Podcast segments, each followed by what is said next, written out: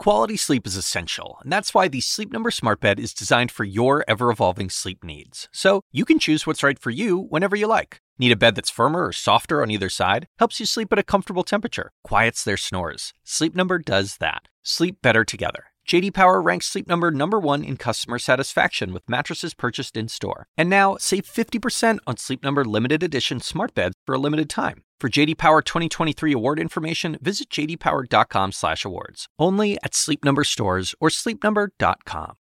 All right, thanks, John. I am Chris Cuomo, and welcome to Primetime. Frontrunner Joe Biden taking on opponents who've been taking him on for recalling the quote civility of two notorious segregationists. Wait until you hear what the former VP said in response. And Senator Bernie Sanders is here tonight. He's in the thick of this fight for all the policy plans.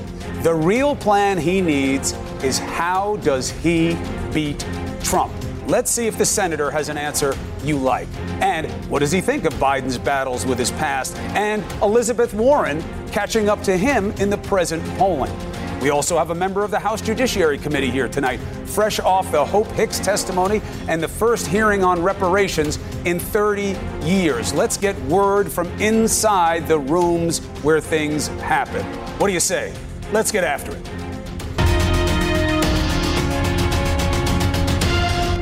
All right, so Joe Biden has gone from offense to defense. All right, he's now taking on the rivals who were going after him for recalling the quote, civility of two former segregationist senators. Tonight, here's what Biden had to say to them. Are you going to All right, thanks, apologize guys. like Cory Booker Apologize has called for for what? Cory Booker's called for it. Cory should you to apologize. He knows better. There's not a racist bone in my body. I've been involved in civil rights my whole career. Period. Period. Period. Now, Senator Sanders said earlier today that he agreed with Cory Booker that Biden should apologize. We'll get to that. But my big question for the senator is about raw politics of persuasion and winning. Senator Bernie Sanders, welcome back to primetime. My pleasure. You saw the rally last night. You see the big crowd. You see the enthusiasm. You heard the message. It's more of the same. Us versus them. Beware people like Bernie Sanders and these people on the left. They're out to get you. How can you beat President Trump? Well, I think uh, that Trump is very vulnerable, but I think the best way that we beat them is run a campaign of energy and enthusiasm, which brings millions of young people into the political process, brings working people who have given up on politics into the political process, and by the way, reaches out to some of Trump's supporters who have learned that he is a pathological liar and what he told them in 2016 that he was going to stand with the working class was just not true.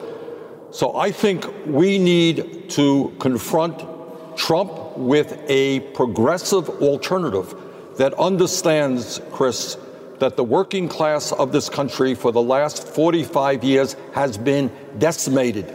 In the last 30 years alone, we've seen the top 1% mm-hmm. seen their wealth go up by 21 trillion dollars, Right. while the wealth of the bottom half actually declined, and real wages today are no better, despite all of the technology and productivity, than they were 45 years ago. The working class understands that. We have got to give them and the young people whose standard of living is going to be lower than their parents a reason to vote, a reason to understand why politics is so important. So, how do you get them back? Let's talk about the how here a little bit, Senator, because the push from the Trump campaign would be yeah, that's why I'm the one who reached out to him, Sanders. I'm the one who connected with those people who you on the left forgot. You took them for granted. That's why they voted for me in numbers that Hillary Clinton could have only dreamed of in that general election. You can have them back. They're mine. Well, I think the way to bring them back is to give them an agenda that speaks to their needs. All right, right now you have millions of people in this country working for starvation wages, wages of 9, 10, 11 bucks an hour. I believe, and most Americans believe, that if you work 40 hours a week, you should not be living in poverty. Raise the minimum wage to 15 bucks an hour and get those people who are increasingly are fighting for $15 an hour into the political process. Chris, we are the only major country on earth that doesn't guarantee health care to all people. Hmm. and the American people understand they're being ripped off big time by the drug companies. What our candidates have got to do, and what I will do, is tell the drug companies guess what? We ain't going to subsidize you anymore. You are going to lower your prices by 50% so the American people can afford the medicine they need, which, by the way, is exactly the price being paid all over the world. So, We're going to move to a Medicare for all program. In other words, Chris, you're going to give people an agenda that they can right. latch onto that they can feel good about and participate in the election. I get the plan, but as we all know, and I know that you don't like this part of the process, and many policy purists don't, but there's got to be a connection with the messenger as well and it's got to be about raw persuasion. And let's be honest, this president's gotten pretty far on a set of ideas that weren't exactly novel other than building a wall. So let's go to a moment that will really separate the winner from the loser. You're on stage with the president. And he's looking at you and he's saying, This guy, Bernie Sanders, he's in the inside forever. He's hitting you with socialist every time you give any kind of answer. He's taking personal shots at you. He's bringing up your family, calling you crazy, Bernie. What does Bernie Sanders say on the stage? Because you can't ignore it. No, you cannot ignore it. And I think the point to be made to Trump uh, is that, in fact, we have a society right now, in many respects, which is socialistic in the sense that the federal government spends a lot of money helping certain kinds of people. The problem is we give billions of dollars in subsidies to the pharmaceutical industry, to the fossil fuel industry. In fact, they, Trump himself in his real estate company received massive amounts of subsidies and tax breaks. Mm. So, what we say in response to the charge of socialism is you got socialism right now. Martin Luther King Jr. said, We have socialism for the rich and rugged individualism for the poor. And I agree with that. So, what I believe in is a socialism that works for the working families of this country. And Trump believes in a socialism for Wall Street, for the drug companies, and for the big money interests. And at the end of the day, you know, your concern has to be, of course, look, you want the best ideas to win. But we also know that that's not always how it happens. You know, one of the most indicative metrics of who wins presidential elections over the last bunch of cycles has been the who do you want to have a beer with contest. Um, is that something that you think that you would be able to focus on personally? That if he's going to talk about me, I'm going to have to go toe to toe and I'm going to have to uh, win the messenger contest and not just the message? Well, I, I think, yeah, the answer to that is yes, but I think something else, Chris, and that we have got to be honest with the American people in a way that most politicians and the media is not honest. So, how does it happen that after 45 years, after all of the speeches and the legislation, uh, and the party platforms. How does it happen that the average worker today is no better off than he or she was 45 years ago? And then we have got to look at who really controls the economy and the political life of this country. This is something we don't do very often. I am prepared to do that and to tell the American people that Bernie Sanders alone as president cannot do all of the things that has to be done that together, and, and the message of our campaign is us, not me, that we need millions of people to stand up to tell Wall Street we're going to end their greed and break up the large banks. We're going to take on the insurance companies, the drug companies, the fossil fuel industry, the military industrial complex. No president alone can do that. And what makes my campaign different, I believe, than any other campaign is that I understand that at the end of the day, if we're going to improve life for the working people, for the children, for the elderly, we need a political revolution. Now, I know that not everybody agrees with me, and I get people get a little bit nervous about that. But if you are serious about bringing change, why are we the only major country not to guarantee health care to all? It is the power of the insurance companies and the drug companies. And if we're not prepared to take them on, then all of the speeches and all of the plans don't mean anything. All right, so I am prepared to take them on. So you're going to have to ask for uh, approval twice. If you make it to the general, well, that's what we're talking about right now. Right. Before you got to make it out of the primary. Elizabeth Warren and current polling is catching up to you. You got her, Biden, and you are now at the top of the polls. Let's talk about each of them. Uh, what do you think the reason is that Elizabeth Warren is catching up to you in polls? Do you believe well, that people see her as the more electable version of Bernie Sanders? Well, I, you know, I think we are running uh, against a lot of problems. Uh, I think that there are a certain number of people who would like to see a woman elected, and I understand that. Uh, there are people who would like to uh, see somebody who is younger, and I understand that also. There are a lot of factors out there. Elizabeth Ike is a friend of mine.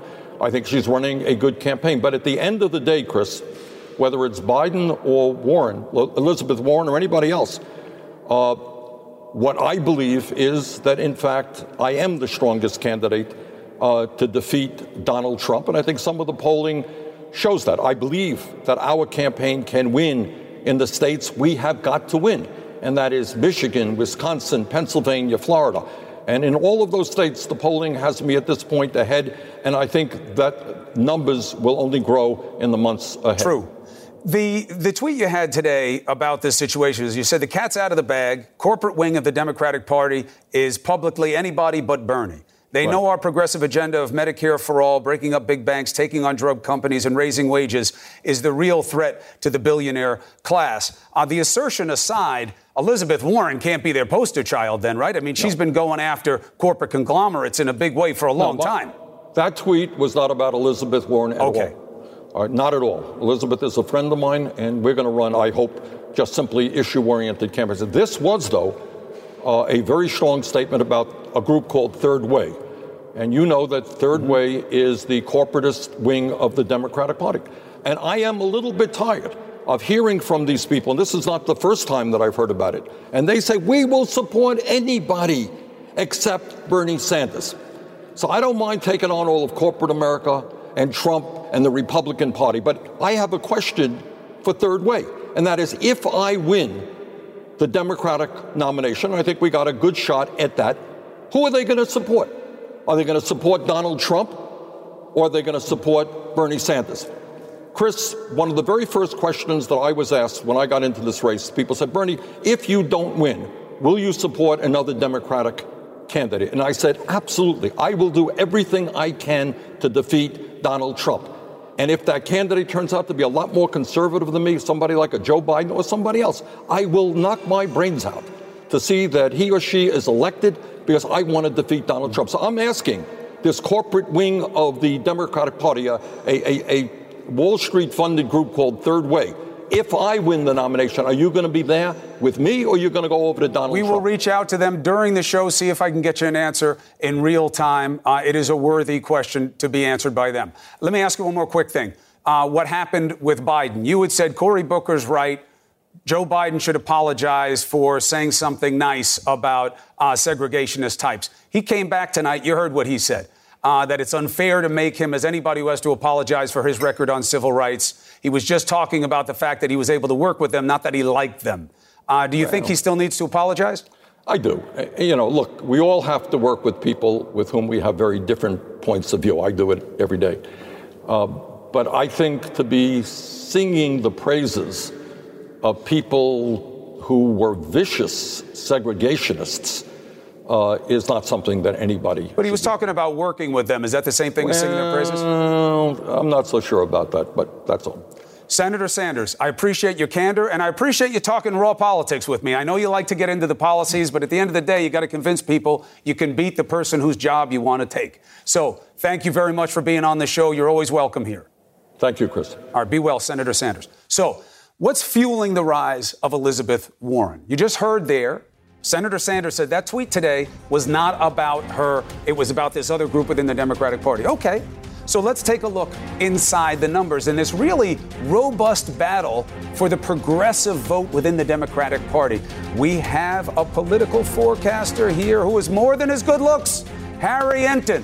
What does he see coming next? So it's not new that Sanders and Warren would be battling for the progressive vote, but it is new that we see a move from Warren. So let's bring in Harry Enten to help us. Before we get into the numbers there, because that matters, this Biden thing. Sure. All right. It was interesting to me to hear Bernie Sanders say, no, you know what? I'm not giving him a pass on it. He shouldn't have talked about those guys that way. He should still apologize. How big a deal is Biden's processing of his past? I, I, look, we have seen a lot of attacks over Joe Biden's past, and it hasn't moved the polling numbers. But what a lot of these Democratic candidates are seeing is that Joe Biden is dominating among African American voters, and they want to take any bit of that pie that they possibly can. Now, obviously, they've brought up past votes with Joe Biden in terms of busing that really have not moved the poll numbers at all. But perhaps this one, this current statement that he just made, they're hoping that that may be able to eat into that support. Hmm. I'm not sure that it necessarily will because Joe Biden's been dominating among African American voters. He's also been dominating among older voters who, in fact, may remember James Eastland as a senator from Mississippi.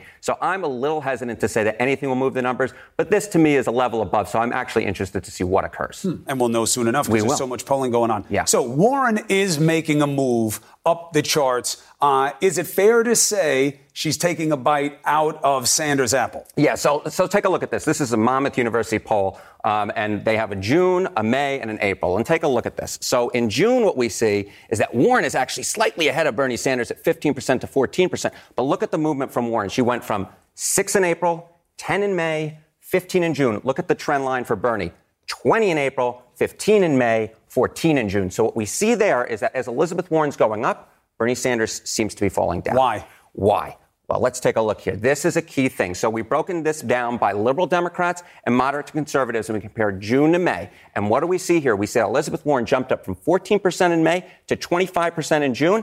But then take a look at the moderate to conservative lane. She hasn't moved at all. In fact, she moved a point down. Mm. So what she is doing is she is now starting to take the lead among liberal Democrats, at least according to Monmouth University, and that's the lane that she's dominating right now. How much of it is about Monmouth versus, say, Suffolk poll. Yeah, Didn't so, he have better numbers for so, Bernie in that one? Right. So in the Suffolk University poll, which really doesn't have a trend line, Bernie Sanders was at the same 15%. Elizabeth Warren was at 10%. Now, depending on the polls, you might find Bernie Sanders a little bit ahead of Elizabeth Warren or Warren a little bit ahead of Sanders. But there's no doubt looking at the aggregate of polls, what you see is that Warren has risen from the mid single digits back in March to now the mid double digits now in June, while Bernie Sanders went from the low 20s down to the mid double digits. And you see Joe staying pretty much flat up there at the top right now. He hasn't seen a real challenge yet. We'll see what happens because everybody's starting to get loved up by the media one by one. Beto, then Kamala, then Buttigieg, now Warren. Right. So we'll see uh, what that impact is. If you are Bernie Sanders, and you're looking over your shoulder at Warren. Why? What are you paying attention to? Well, I think that there are a few things that I would point out that, I, that I'd be paying attention to. Um, and, and this, I think, is a rather interesting thing that's going on. Elizabeth Warren has focused her campaign right on issues. I have the policy plans. I have a policy plan for everything.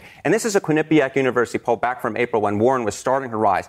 Rise. And what did we see? Which candidate do you think has the best policy ideas? Elizabeth Warren was getting 19% of that. Now, compared to which candidate do you think has the best chance of beating Trump? Elizabeth hmm. Warren was only at 3% of that vote. So it seems. How much of that is because they think Trump ate her lunch on the lineage thing? It could very well be that. And that's something that she's obviously going to have to deal with because right now her rise is mostly because voters are focusing on the fact that she has all these policy plans. But the fact is, if she is not able to convince them that she can beat Donald Trump, if she's not able to reach out to those moderate to conservative voters, just take again, look at this.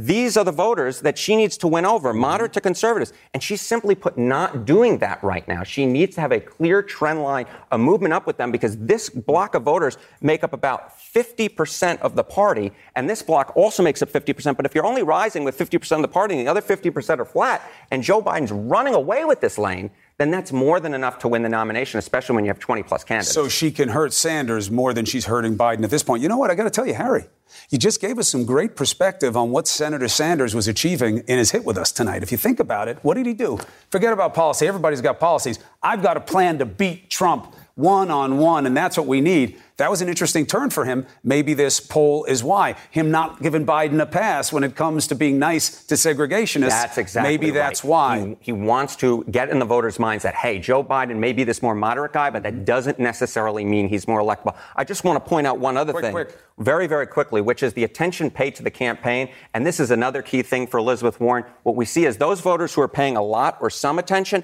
She's doing very, very well versus Bernie Sanders has the exact different thing going on. Those who are paying little to no attention, that's where he's doing his best, and that's a real worrisome sign for him going forward. Harry Enten, handsome genius. You know what? A handsome genius, but that I, two handsome geniuses, right? Nah, we'll take one. One is good. All right, so we heard from Joe Biden tonight. He is pushing back on his opponents. All right, he's saying, no way I'm apologizing for my record on civil rights.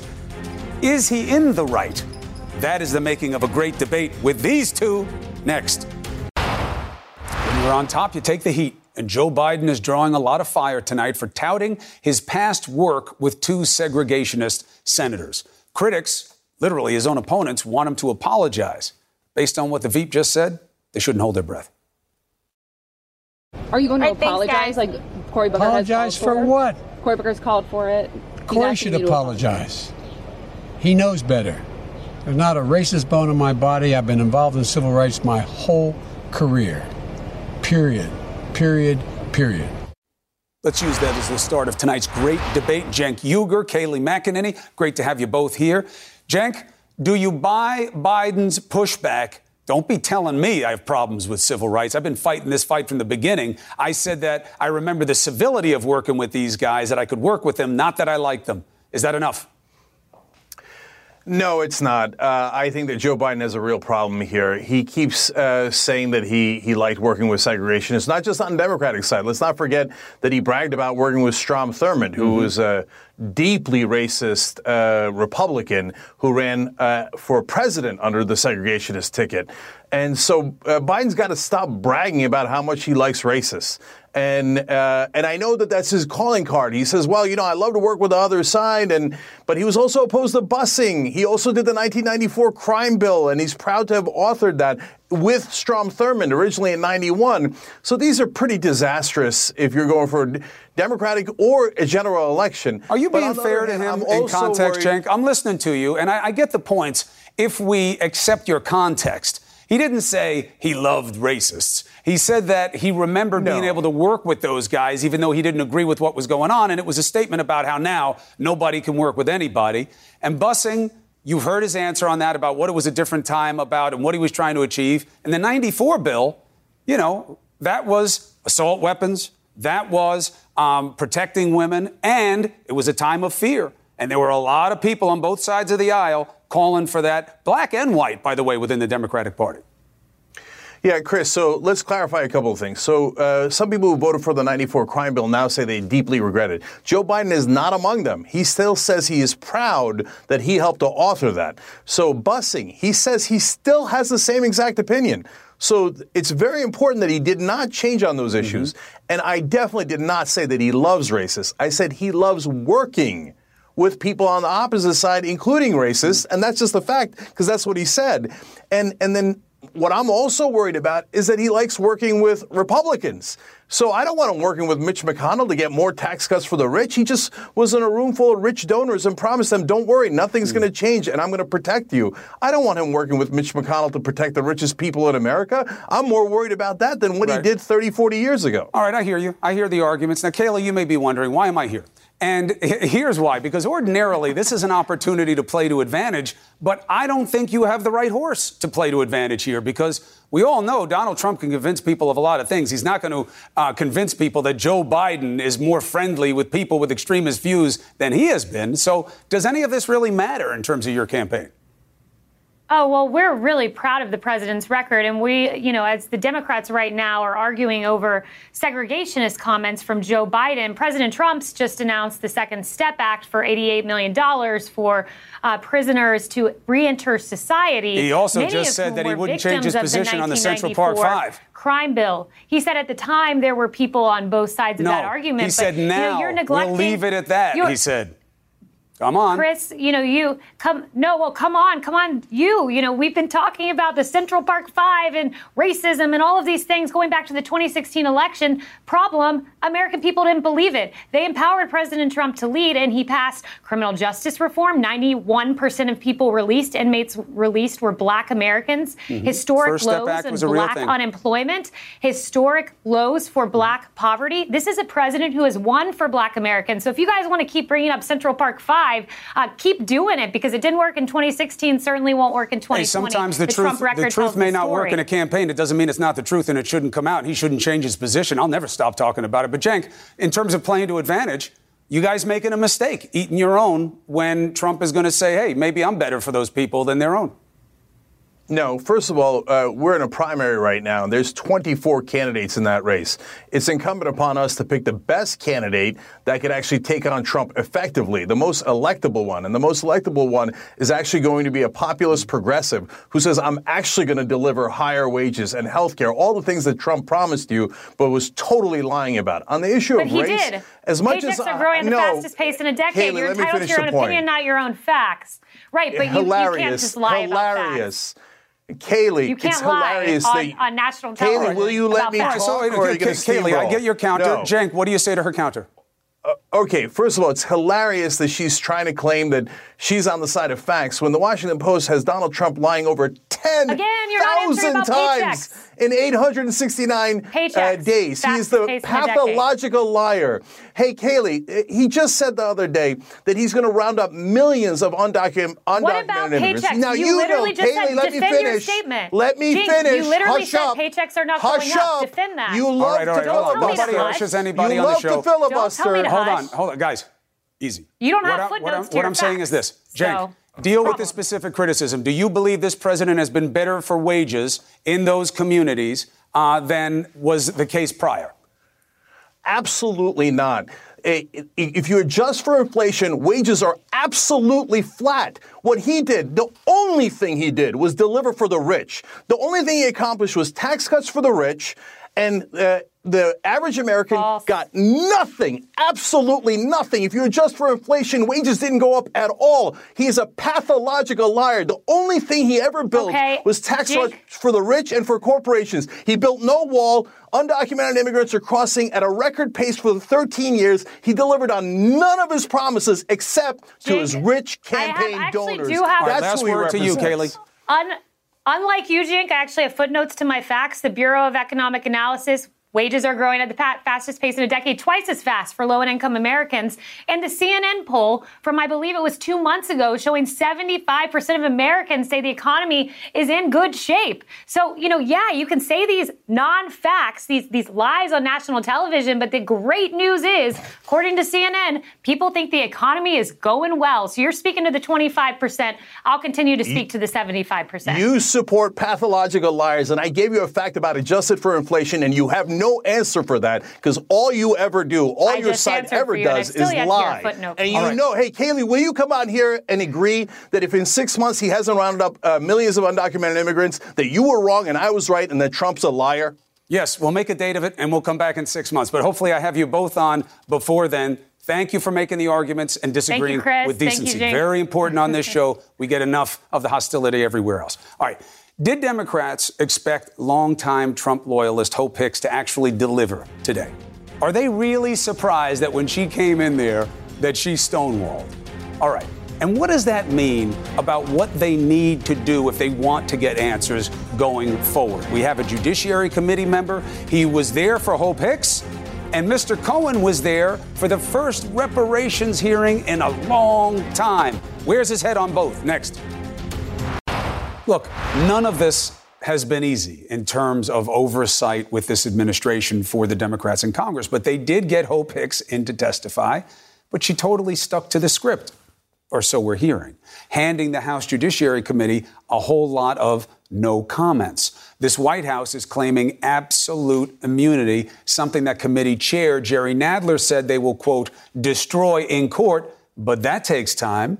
Tennessee Democrat Steve Cohen was in the closed door hearing. Congressman, always a pleasure to have you on the show. First, am I right or wrong that she was not answering questions? Well, they exercised immunity, and she abided by it for everything from January 20, 2017, uh, the beginning of the Trump administration. So there was no answers there at all.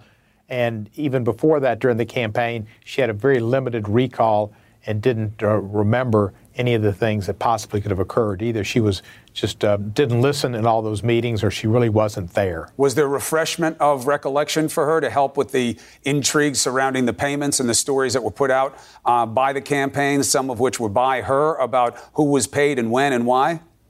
Uh, she, n- nothing seemed to uh, jar her memory, uh, and she was just pretty. She said, "I don't, I don't remember that. No, there was nothing about this. No, there was nothing about that. There was no talk about Russia. There was no talk about Kislyak. There was no talk about adoptions. There was no talk about sanctions. There was no talk. I guess they just talked about, uh, you know, Hillary and locking her up. Mm. So, Congressman, where does this leave you? You guys right now are telling your party and the country, look, this is the way to do it.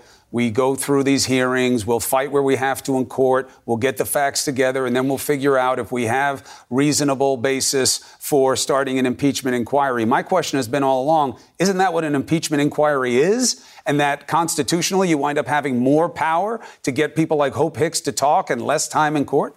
I agree with you. That's why I'm in favor of an impeachment inquiry. I'm in favor of impeachment. Uh, there's enough in the Mueller report uh, based on. Um, obstruction of justice. There's enough with emoluments. Uh, there's enough with disrespect for the First Amendment, for the press, for the judiciary, et cetera. And then for just his re- refusal to abide by or understand the law, like I'll accept foreign information on my opponent and I won't listen to what Wray says. And if the FBI director says that's illegal, I'll just say he's wrong. These are the kind of things that show he can't faithfully execute the laws, which is the oath he takes. And that's the basis of uh, impeachment. So, where does this go from here? Well, to be honest, without Nancy Pelosi's blessing, it's not going to go anywhere. Uh, we now have 68 uh, folks who are in favor of impeachment or impeachment inquiries who announced such. There are more that are out there, and I think the more will be coming forth. Uh, I just think that the, we need to act partially because it's our duty.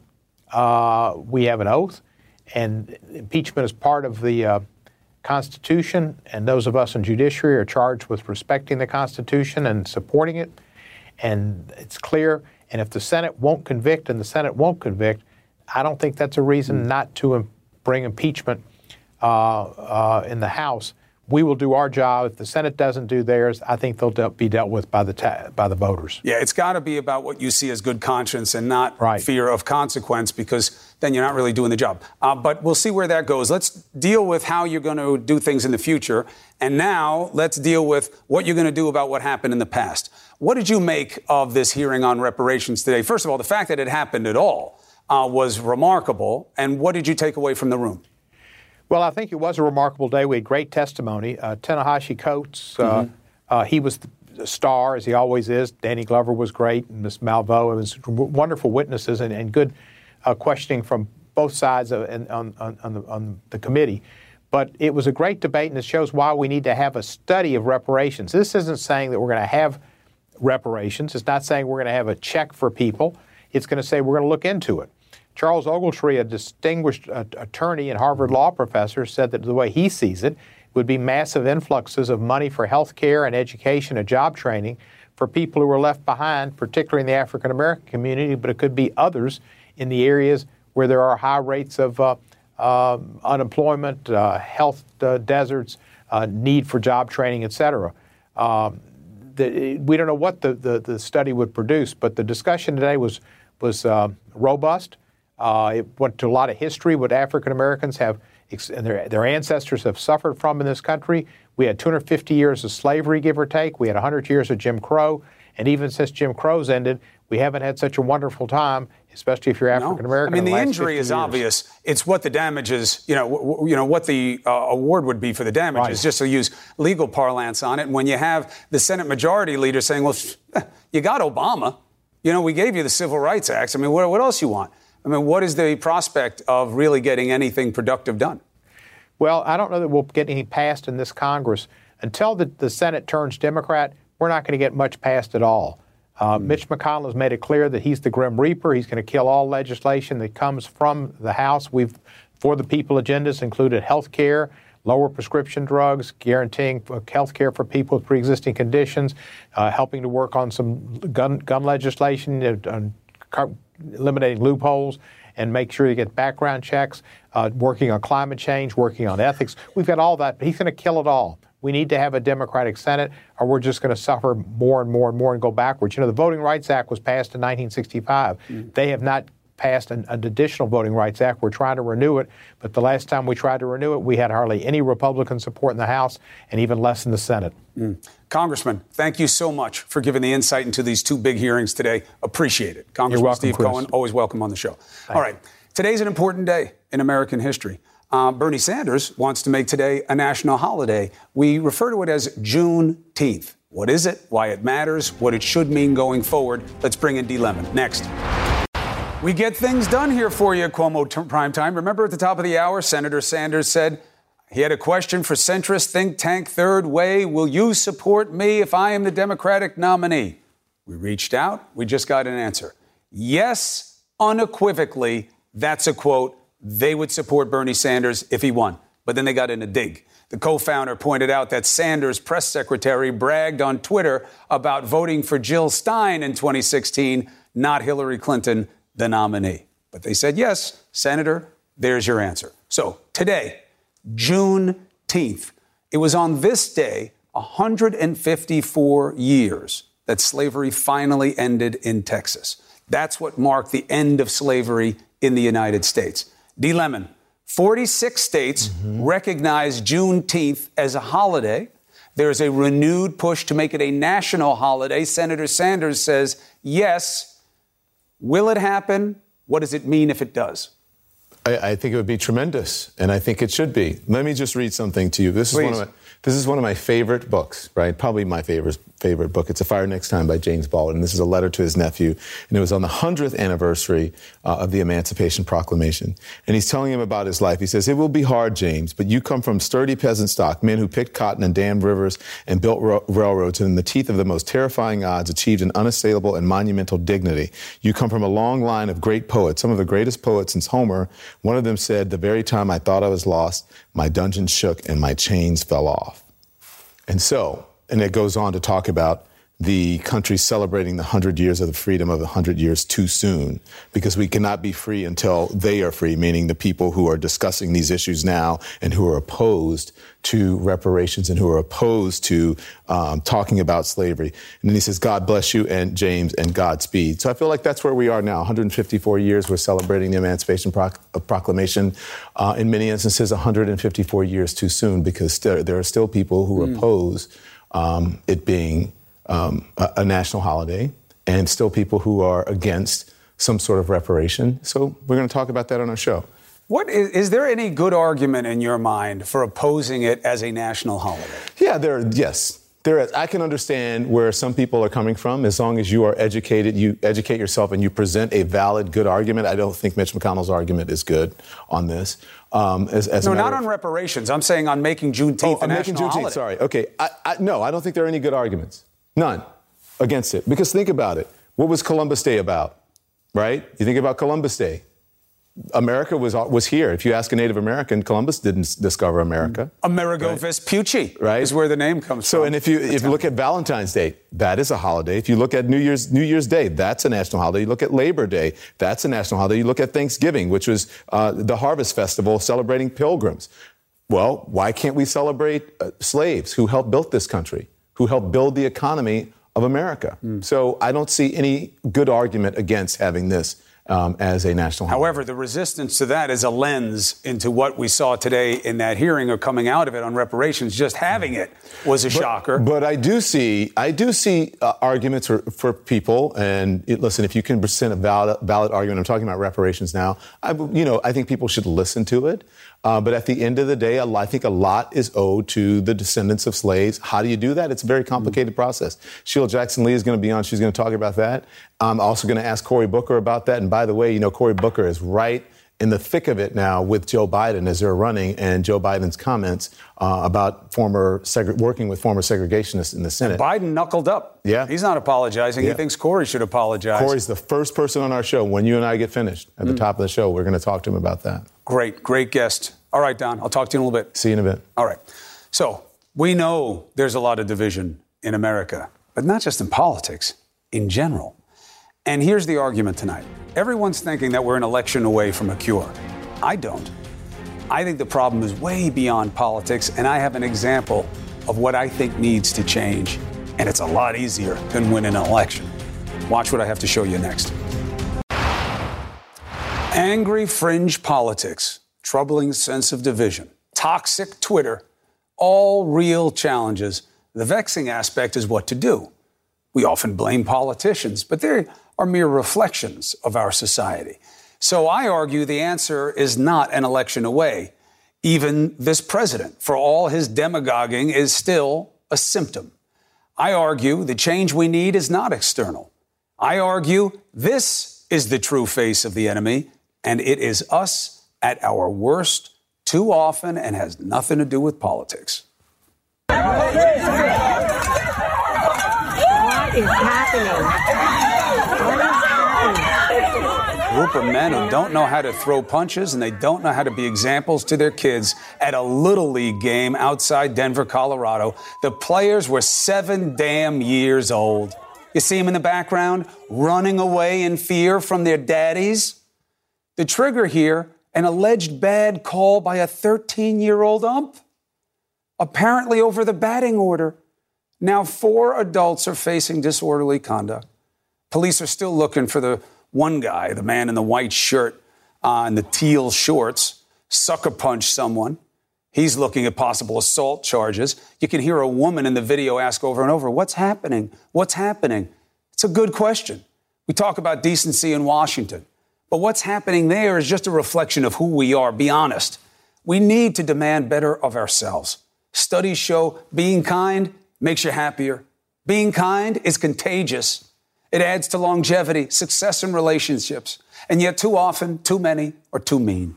Online, for damn sure, but offline as well. Sure, POTUS and other electeds, but certainly this president, play on prejudices and hot passions, but they can't use what doesn't work. And it works because we're prone to those base instincts. To put it short and sweet, for all that different leaders and better politics may mean, maybe if we started by being better to each other, we would create different expectations and different outcomes and reward different behavior in our politicians. Do your little bit of good where you are. It is those little bits of good put together that overwhelm the world. Desmond Tutu said that, and he was right. And even if it didn't butterfly effect into the body politic, can any of us say our lives would not be a little better if we were a little more conscientious? About practicing kindness. That's our argument for tonight. Thank you for watching CNN Tonight with D. Lemon. Starts now. Quality sleep is essential, and that's why the Sleep Number Smart Bed is designed for your ever evolving sleep needs. So you can choose what's right for you whenever you like. Need a bed that's firmer or softer on either side? Helps you sleep at a comfortable temperature, quiets their snores. Sleep Number does that. Sleep better together. JD Power ranks Sleep Number number 1 in customer satisfaction with mattresses purchased in-store. And now, save 50% on Sleep Number limited edition smart beds for a limited time. For JD Power 2023 award information, visit jdpower.com/awards. Only at Sleep Number stores or sleepnumber.com. Now streaming exclusively on Max, a new CNN flash doc about the album that has Nashville talking. Call Me Country. Beyonce and Nashville's Renaissance. Watch it at max.com slash call me country. Max subscription required.